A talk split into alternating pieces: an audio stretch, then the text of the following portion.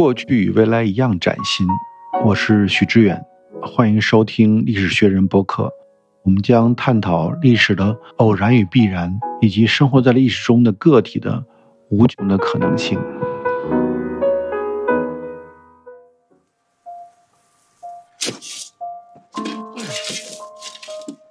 那么，作为一个考古队长呢，我们是地下工作者，地下我们往下挖，是吧？啊。而现在呢，就是真的不敢想，我们不敢预计上百年以后哈，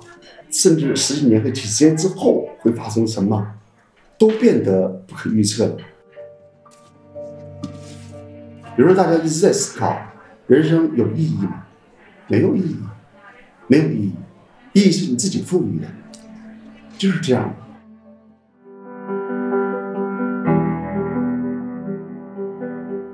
过徐老师的一个演讲，徐老师以前报大学的时候报考的并不是考古的志愿，后来所以属于阴差阳错进入这个考古行业。那您是从什么时候真正的爱上了考古？说起来，可能到现在为止，绝大部分朋友也不会认为这个考古学是一个值得往前排的，呃，作为自己人生置业的这样一个职业。那么当时呢，我上大学的时候也是那样的。我实际上不光是我们这一辈，我们以前的前辈有好多就不是这个学这个的啊，然后呢阴错阳差进了这个门，像到我们这一代呢，好多都是被分配到考古专业的哈，大家也都知道。那您那时候考大学的时候先报志愿，还是说考了之后再报的？我一九八零年参加高考，那一年很幸运是先考，然后呃报志愿。但是呢，我就所谓非北大中文系不去，因为 当时中文系是最热门的专业。地区那那个时候文学青年嘛，整个这个全国范围内的哈那些文学呃刊物的兴盛，那现在的年轻朋友根本想象不到的哈。那在当时是不是就是说呃文学是一个最大的启蒙？就在一九八零年代。对对，真的是这样。就是在高中时期就读过呃不少外国文学名著，因为那是特别兴这个，甚至对自己的呃这文风文笔都产生影响。比如说一开始接触大长句子，就可以保证没有文法错误的大长句子，一看就是翻译体。哦，是的因为看的太多，你看的太多的这种这个外译的哈这样的作品。甚至我在这上高中的时候，我们还有这个。四个同学一起组成一个文学社之类的，真的想走这条路，然后后来就由于这个很任性的来报志愿，那当然是第一志愿一旦没录哈，一旦差一点的话，那么其他的那二三四五志愿人家就不会考虑你了。所以这样等于到最后这个山东大学说你要来，我们可以给给你安排进考古专业，好像还挺抢手的。我当时。就想我要再考一年，但是老师跟家长都觉得不合适，因为考分毕竟还是比较比较好的，在在地区都是文科是往前排的哈，那种哈，然后还是成绩还是不错的，那就去吧，这样就到山东大学呢，这个进了考古专业。我们考古专业，呃，说起来，呃，这个他的愿意学的，不愿意学的啊。然后就分被分配进来的，或者说第一自愿的，到最后有一个大坎儿，就是这个毕业实习，田野考古实习。我觉得这是个分水岭，有的同学就彻底的干伤了，这辈子都不想干了哈。然后改行的也有，呃，在这个我们本行里边晃的呢也有。还有一种呢，就是那种通过这个田野考古发掘、整理和。初步的研究呢，就深深的爱上了这个专业，成为铁杆考古人。本人就是后者。我觉得好像作家去从事考古，是不是也是一个很好的传统？因为我自己做周氏兄弟研究，我就发现周作人他有很多的关于考古的藏书，比如说像《安阳发掘日记》啊，《考古学丛论》等等。周氏兄弟当年。很希望能把人文学引进到他们可以触碰到的各种学科里，所以再去看民国时期的那些考古队的结构啊，我就非常惊叹，因为发现他们背景很复杂，其中有很多的文学研究者，然后也有作家。正好徐老师也是从小有一个文学梦，而且徐老师现在的身份也有一个作家的身份。其实您是作家跟考古人的双重身份在从事考古。那我就那徐老师就是说，我就想问一点，就是您接到通知书说啊，确定了要上这个山大考古系的时候，您对于考古是一个什么样的想象？在当时您还没接触的时候，是个什么样的想象？那时候真的基本上不熟悉。然后浮现在脑海里的就是当时一个纪录片儿，就是这个马王堆老太太带着那个偏于悠长的，甚至有些灰暗的那样的背景音乐啊，马王堆汉墓出土啊，就当时就是那样一种印象。然后呢，来到呃学校就问能不能转专业，当时转不了，一个萝卜一个坑，既然转不了了，就彻底死心了嘛。然后等那个就一直就这么呃，一开始没有太多的兴趣，呃，但是呢，就是既然是离不开这个行业，那么就想是金子总会闪光的，先培养间接兴趣，然后后来就通过田野发掘成为铁杆考古人了，而现在看来呢，就还是无怨无悔的，就是说。呃，如果这样我选择的话，可能我觉得，可能我现在已经倾向于考古。但是以前那种文学梦、文学青年，都是不可或缺的给养。就是说，你根本就没有走弯路，是以前你那些呃爱好、那些付出，到最后呢，通通都有益于我成为一个考古学家，又从考古学家成为现在所谓非虚构作家哈。我觉得这个是一个贯通型的，就是从中还是受益很多的。尤其是当时这是纯文学青年，你想的是虚构，甚至我们当时高中同学就写小说的，然后我自己也有些小的创作什么的哈。但是现在呢，我倒反而是更呃觉得呃这个学科挺有魅力，因为它是文科中的理工科。我被考古迷上，我觉得。发现考古的两大美嘛，第一是发现之美，这个特别可以理解，因为你不知道下一秒会有什么样的新的发现。但是更吸引我的就是思辨之美，就是我现在大家看这个，大家说我现在对公共考古的这这这些呃作品，呃，好像显得挺灵动，语言比较生动，图文并茂什么的，不少网友的评价我还是很受用的，那就是。我的骨子里的学术态度是偏严谨和保守的，是这个呢，是跟理工科是很相通的，注重学理、逻辑，甚至回归到常识。我觉得这个是挺有意思的一件事。对我，我还记得就是第一次读徐老师的书，我不是读的是您写的像最早的中国、何以中国。呃，还有包括《大都无城》，这些是后来的，包括您写《三星堆之祸》的这些书，我都看过啊。但我印象最深的还是我读的第一本《何以中国》，一开始像一个这个侦破小说，像一个悬案，一开始展现了几千年前的一幅画面，然后告诉你一个很大的疑惑，说究竟发生了什么啊？考古学家都得有点侦探的气质。对对对，那本书的开头还是比较受欢迎的。特别受欢迎，就是因为我当时正着迷于那种历史的非虚构写作，就是故事性和临场感啊，等这个现场感，就特别有大片的感觉。但是就是感觉，因为毕竟是学者出身嘛，骨子里就是说还是偏于保守和注重学术规范的哈。比如说那个我的校友和好友这郑岩教授哈。那就是说，呃，我就有一篇博文叫《学术故事该怎么讲》啊，就是说，因为我开始读他的《安上法》，郑岩教授那个《安上法》在三联出的那个哈，那个就是等于说，像这种开头，像这种这个故事性都比较强。而我的第一本《最早中国》哈，然后一开头，这个是我们要先从概念说起，这就麻烦了，这就是拒人于千里之外那种感觉哈。最近的写作呢哈。真的是想，就是说，尽管对自己具有挑战性，还想继续尝试这种所谓学术搬运工，是吧？呃，话语系统转换，我想再往前走一步啊。比如说这个接受这个给孩子的系列啊，然后这个比如说，呃，再写一些呃这这个进一步稍微能放得开的历史写作的这个类型肯定很多，对是，吧？比如说我这个前不久推荐的李硕的《简桑》，然后现在就已经开始，呃，这个读者就有争议啊。呃，李硕也有开脑洞的地方，李硕的对《易经》的阐释是吧？哈，但是徐老师开始在续，我说这个没有什么，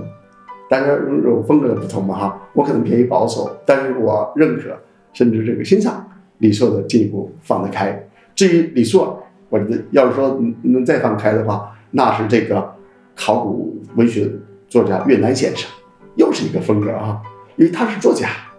他跟我们的风格就完全不一样，对不对？这都是很有意思的事儿。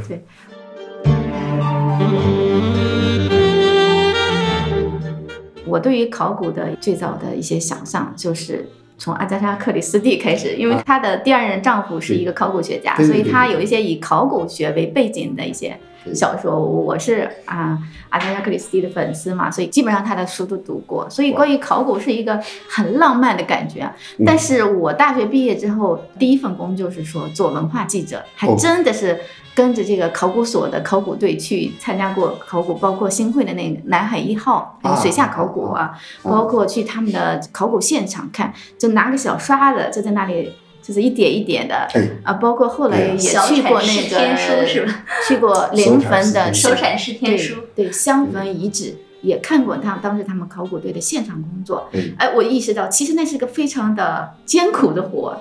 就大量的时间是在户外啊。非常艰苦的，细起来得像绣花针那样磨洋工的那样一种工作，那是一个科学的工作。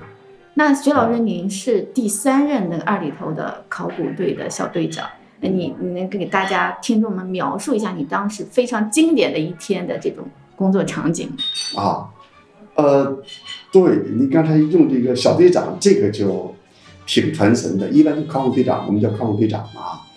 但是呢，我们就特别像那个呃计划经济时代的生产队小队长，而现在叫工头啊，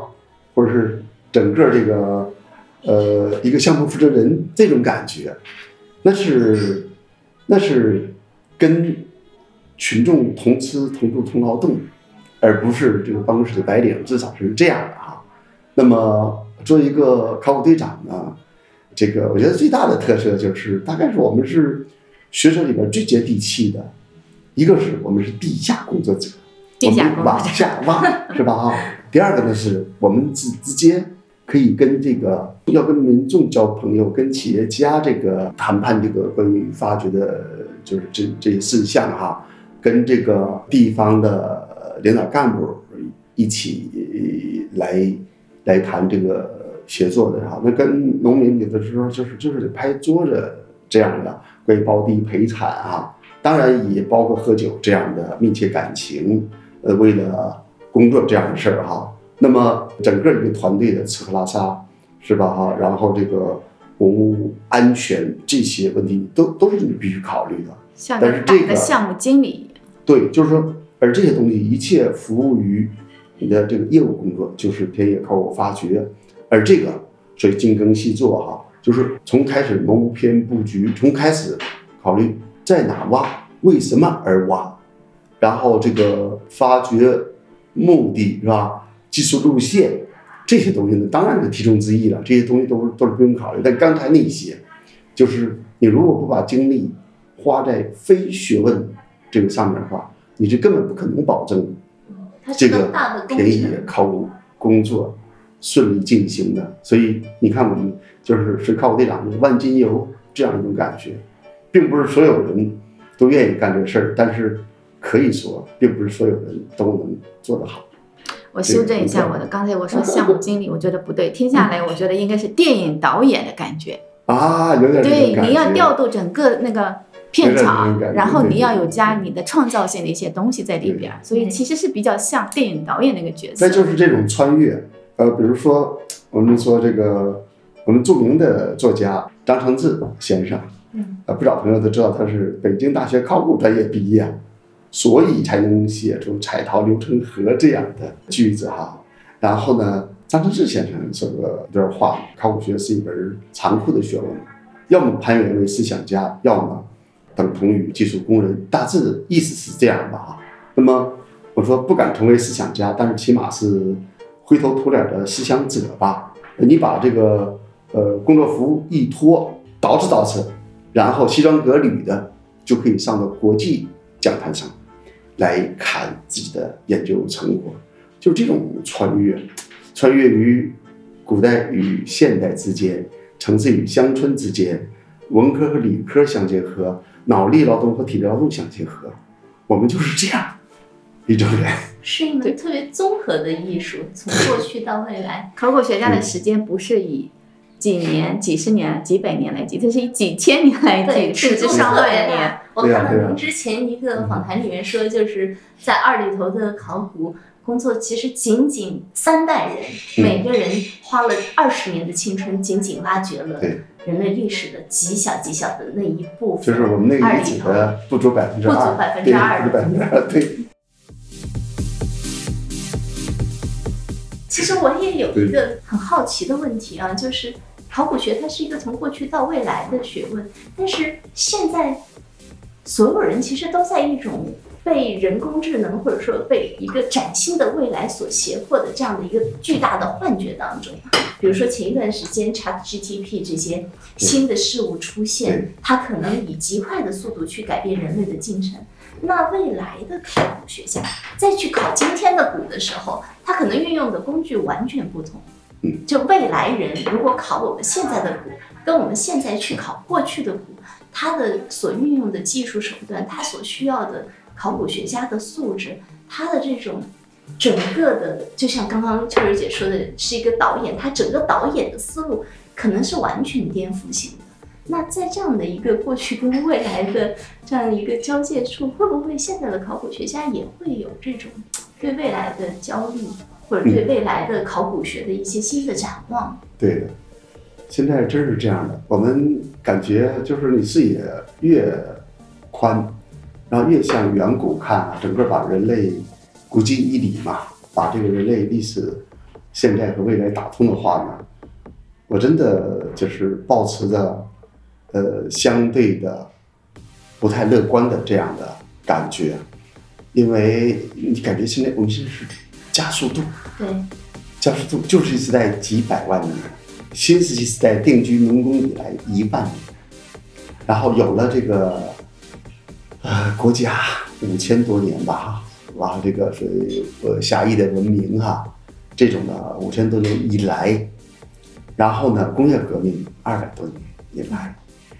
现在呢，也是后来又是信息革命，这五个几十年啊，现在又来了人工智能这种，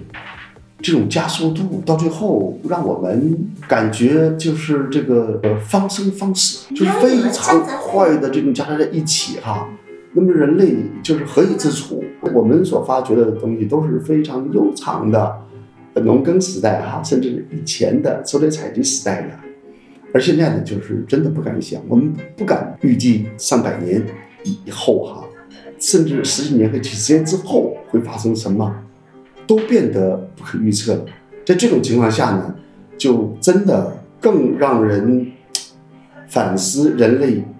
下一步该怎么走我们的文明之路这样一种忧思吧。至于再往后，呃，看呢，对于我们考古学人，我有一个乐观的这个估计哈，比如说这人工智能。这些出来了！现在我们毋庸讳言，他创造出了一批无用阶级。嗯，从司机到律师到医生，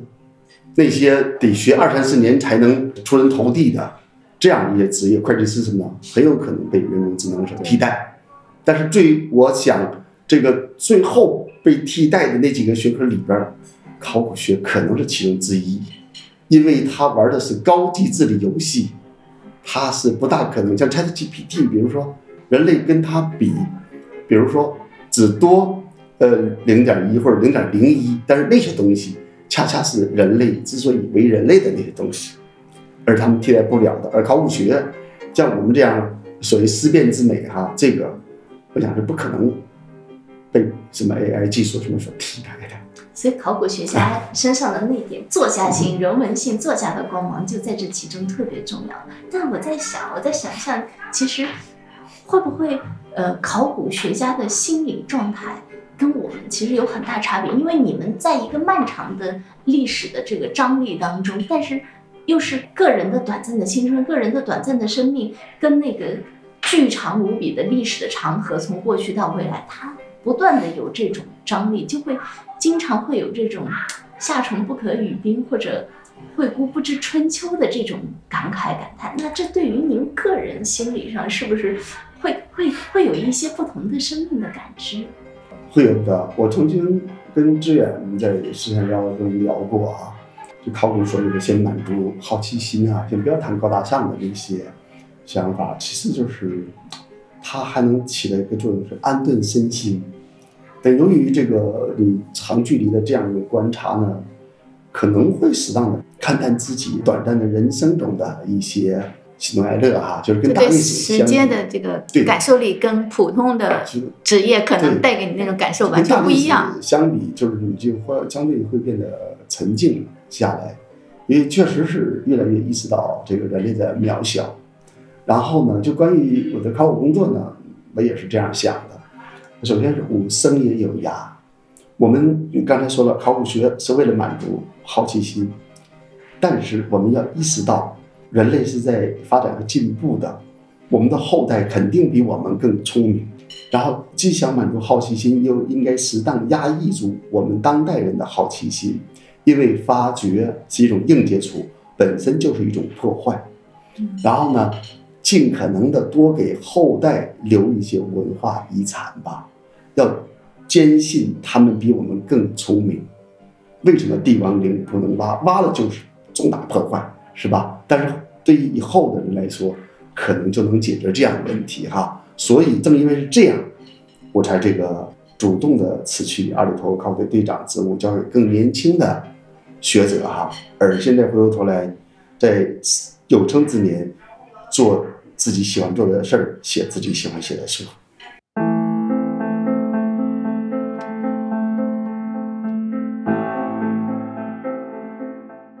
考古学家就带给人的那种影响是非常深远的。我还记得，就是说，大概十年前我去重走了当年一九二六年李济他当时做那个考古的，他们当哦时是从北京，然后到了太原，呃从太原一路南下，呃，到了下线对对对，所以我一直走到了西营遗址那个地方当时到西营遗址的时候，天已经黑了，然后它那个遗址其实就是立了一块碑，在那个那个西营村的旁边嗯。然后天黑了，我们就去扒拉扒拉周围的那些草扒拉，可以看到一个新遗址的那么一个碑。哎啊，当时就是那种感受，就是好像你真的是穿越，那是六七千年前的一个遗址嘛。当时我后来还找了那个后来就是梁启超介绍他的儿子梁思永吧，啊，对，啊，去参加他的考古队，我还找了梁思永的考古报告出来看，但是完全看不懂。就是像徐老师说的，他是一个理工科，它里边有非常那种详细的描述，很多东西是看不懂的。我们必须是考古八股嘛，否则的话，因为考古报告是用来查的，而不是用来呃阅读欣赏的。对对啊，他就我们需要一定的八股的这种形式，才能导致需要的人迅速的能查到想用的东西。九二零年的，因为在安特生的影响下，后来中国才开始有了考古这个行业啊对，就是他对中国是又新又旧的一个行业，可以说是可以这么说我一。直强调，考古学绝不是国学。好多我被请去国学大讲堂哈，我首先开宗明义，考古学绝不是国学。你就一看他的生日就能看出来哈。二零二一年，我们庆祝中国考古学诞生一百周年。那么一九二一年哈诞生的话，那它是建基于西方自然科学基础上的一门全新的现代学。尽管它的研究对象是国粹，这一点是我是到任何各种场合我都要强调这个问题，跟以前的金丝学有一定的关系，但是不是一码事儿。它充满了悖论哈，又古典又现代，然后又是文科又是理科理科，对呃，又是八股，然后又强调想象。对对对，所以说我对于没有走上文学之路，走上考古之路啊，充满庆幸？充满庆幸，真的充满庆幸，就觉得还是一个就是特别有魅力的这样一个职业哈、打比方，最愿意把它形容为侦探。这个侦探，你面临这个命案现场、车祸现场哈、支离破碎的，甚至我们很多的都是被破坏了的现场，对不对？要去复原它。这里边古代的东西遗存下来的已经非常少了，然后被我们考古学家发现的更少。发现了之后，挖什么，不挖什么，挖哪块不挖哪块，挖完之后，这个整理的过程中，嗯，这个公布哪块被排除了哪一块啊？我们看，就这些东西，到最后呢，比如说一个三千块的这个拼图，到最后呢，你现在只拿到了三百块，但你企图复原它的全貌，那不就是像这么像？但是，一旦意识到这样的局限性，像我这样的学者呢，才更多的偏向于保守，就是意识到我们研究结论的豁然性和不确定性。对，可能只是其中的一种可能性。因为我们知道太少了，我们绝对不敢说我们可以完全获知历史的真相。其实我们获知的真相往往都是假设，结论往往都是一些。他现在就对他的一个特点在哪呢？历史真相只有一个。但是为什么历史学家对它的阐释是多元的？那就是由于这种材料的不充分，然后受立场、时代背景的种种的限制，屁股决定脑袋呢。到最后，大家有各自不同的认识，而这恰恰是这是历史学的魅力。对，只能就是因为？只能无限的逼近那个真相，但是你永远没法完全的复原那个真相，它已经成为一种过去了嘛。甚至任何历史都是当代史。克洛奇说的哈，对，因为到最后呢，你不是发自古之幽情，你是满足你自己作为当代人的需求。为什么《红楼梦》一直在重拍？等于审美啊、价值观呢都变了，所以你要重拍。历史也是这样，所以历史呢就是常写常新和常读常新的。对，您刚才说到以那个一切历史其实都是当代史这句话，我就想起有一个历史学家，我一下想不到他的名字了。他就谈到当时那个几本写罗马帝国衰亡史嘛，这本书是所有的西方史学的一个特别经典的名著啊。它写的，它记述的是罗马帝国当时它的兴盛衰亡，它的包括它的军事建构、社会组织，它写到它的方方面面。但是那位历史学家认为，其实这里边更重要的一点是写了几本所处的那个时代整个社会的普遍意识。所以这也就是说，一切历史都是当代史的。我觉得它的那个含义。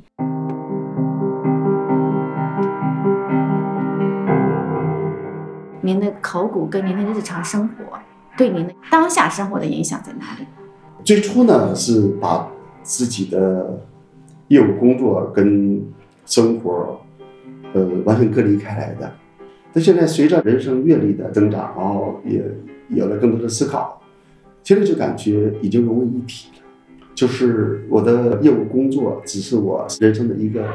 组成部分，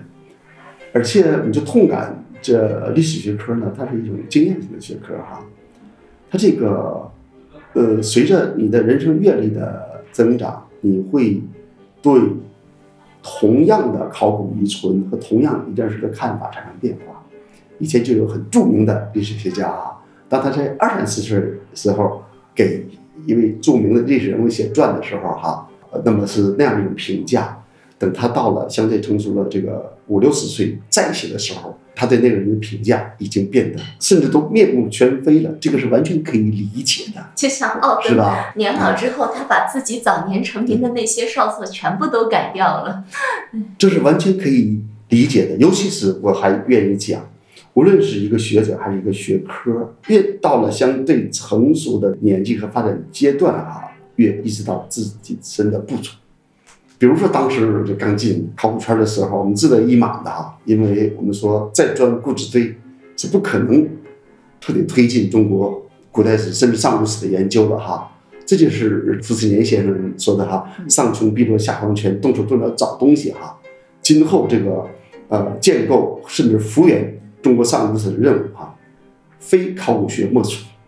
但是呢，你越越发觉，你越痛感我们自身学科的局限性和。我们研究结论的相对性，这就使得我们就是说，我我一直怀有这个自警、自省、自替这样一种概念，反而是不像以前那样那个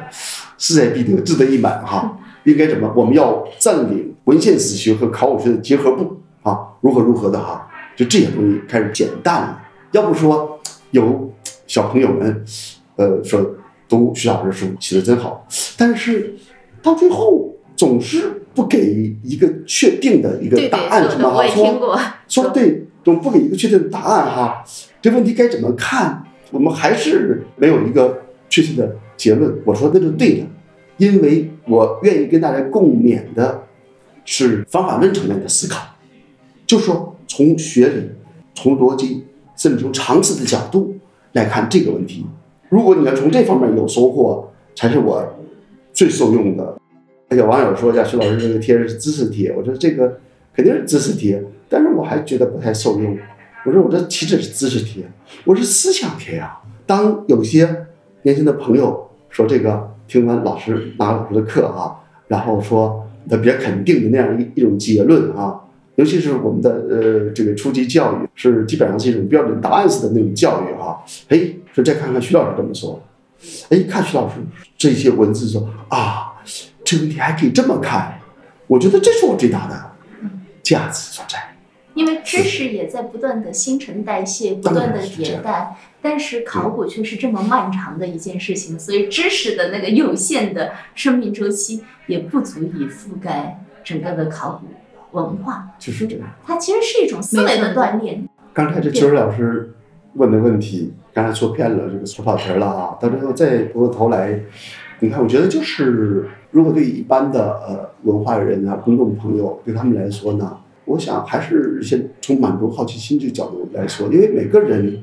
都对自己的童年好奇，妈妈我是怎么来的啊，都是这样的问题。那么你作为一个族群，作为整个人类，那么这种好奇心不是自然而然的事儿吗？根本没有必要先有高大上的一种什么追求，嗯才来完成这个哈。再一个就是对个人的修为，我觉得这个呃是很难得的哈。等于我会把呃我会把自己作为人类的个体，跟整个全人类，甚至他所在的这个地球哈，一直放到一起去考量，有一种整体史的感觉，而而这是偏于厚重的哈。当然，刚才说过修身养性，跟这相关联的，也就是说，呃，当时回答呃学历史有什么用，学考古有什么用的是第三个方面，做一个有教养的人。如果是满你满足于这个人的最基本的需求的话，哈，吃喝拉撒，包括做爱，包括生活，考古对你来说没有用。但是呢，现在好像考古热有，为什么？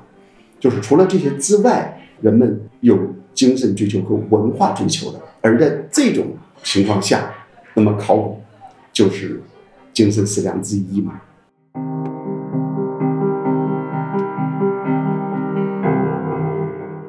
刚刚徐老师你说到把个体的生命跟整个人类历史相触碰的那些瞬间啊，我觉得那可能是我们生命当中最闪光、最迷人的一些瞬间。就你突然你的个体生命跟整个人类的历史，跟整个亘古不变的宇宙相触及的那么一点，往往也是诗性诞生的时刻。嗯，我几年前在呃罗马尼亚雅西的郊区去过它的一个遗址，叫呃库库泰尼，您肯定很了解的一个，也是人类七千年之前的一个呃欧洲的前身。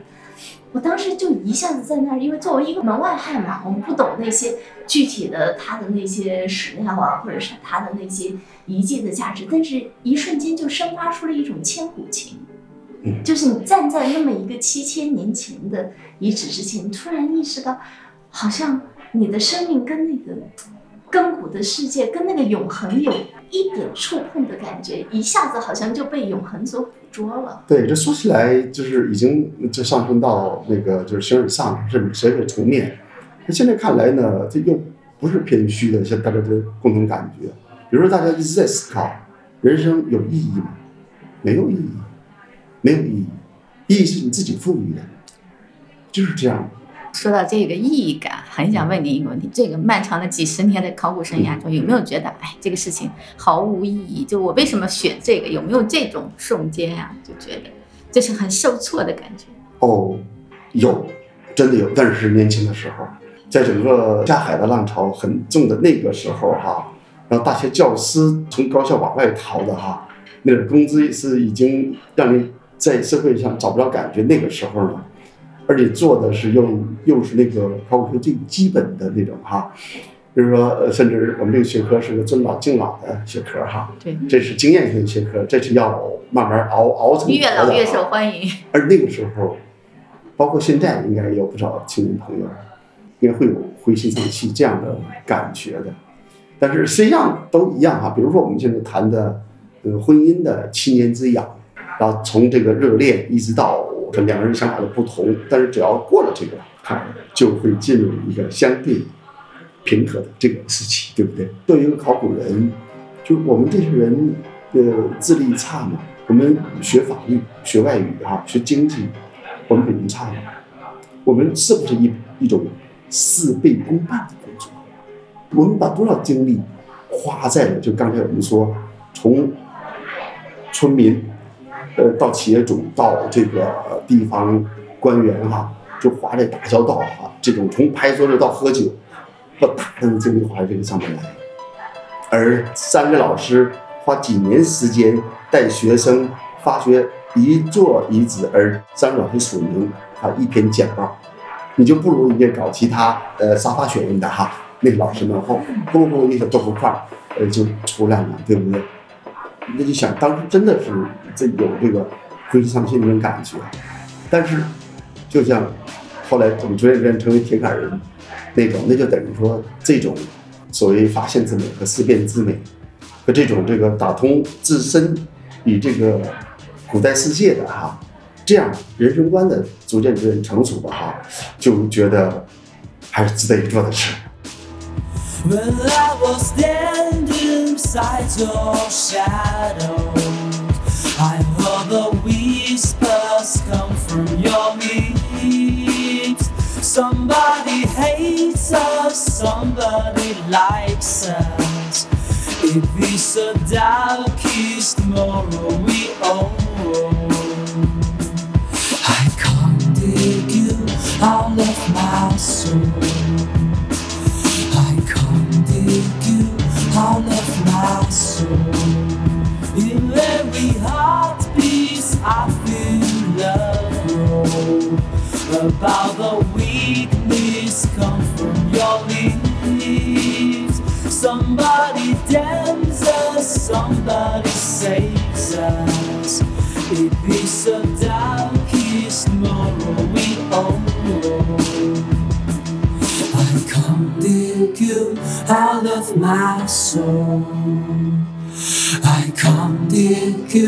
Out of my soul. I can't dig you out of my soul. I can't dig you out of my soul.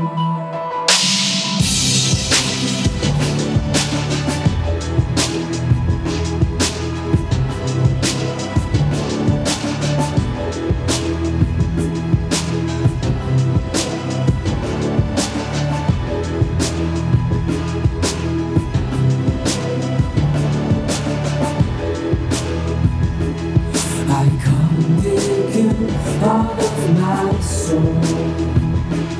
I can't dig you out of my soul. I can't dig you out of my soul. I can't dig you out of my soul.